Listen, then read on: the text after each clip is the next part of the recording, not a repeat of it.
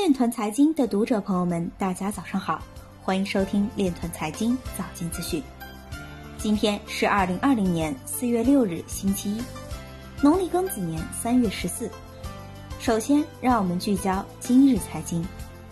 美国一律师事务所针对加密行业提出十一项集体诉讼。亚洲加密衍生品和杠杆交易市场发展迅速。美国和欧洲市场因监管问题受限。雄安新发布两项项目招标公告，项目均需通过区块链资金管理平台进行全过程资金管理。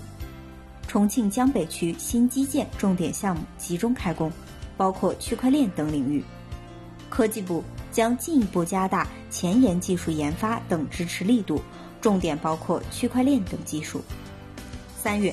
加密现货市场表现优于衍生品市场。经济日报表示，交易平台存在虚假交易和数据造假行为。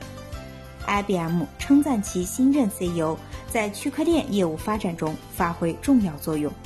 高宏伟表示，航天科工主要从新算法等方面参与区块链等技术和产品研制。威神表示，不存在万能的解决方案。并行构建多个方案是有价值的。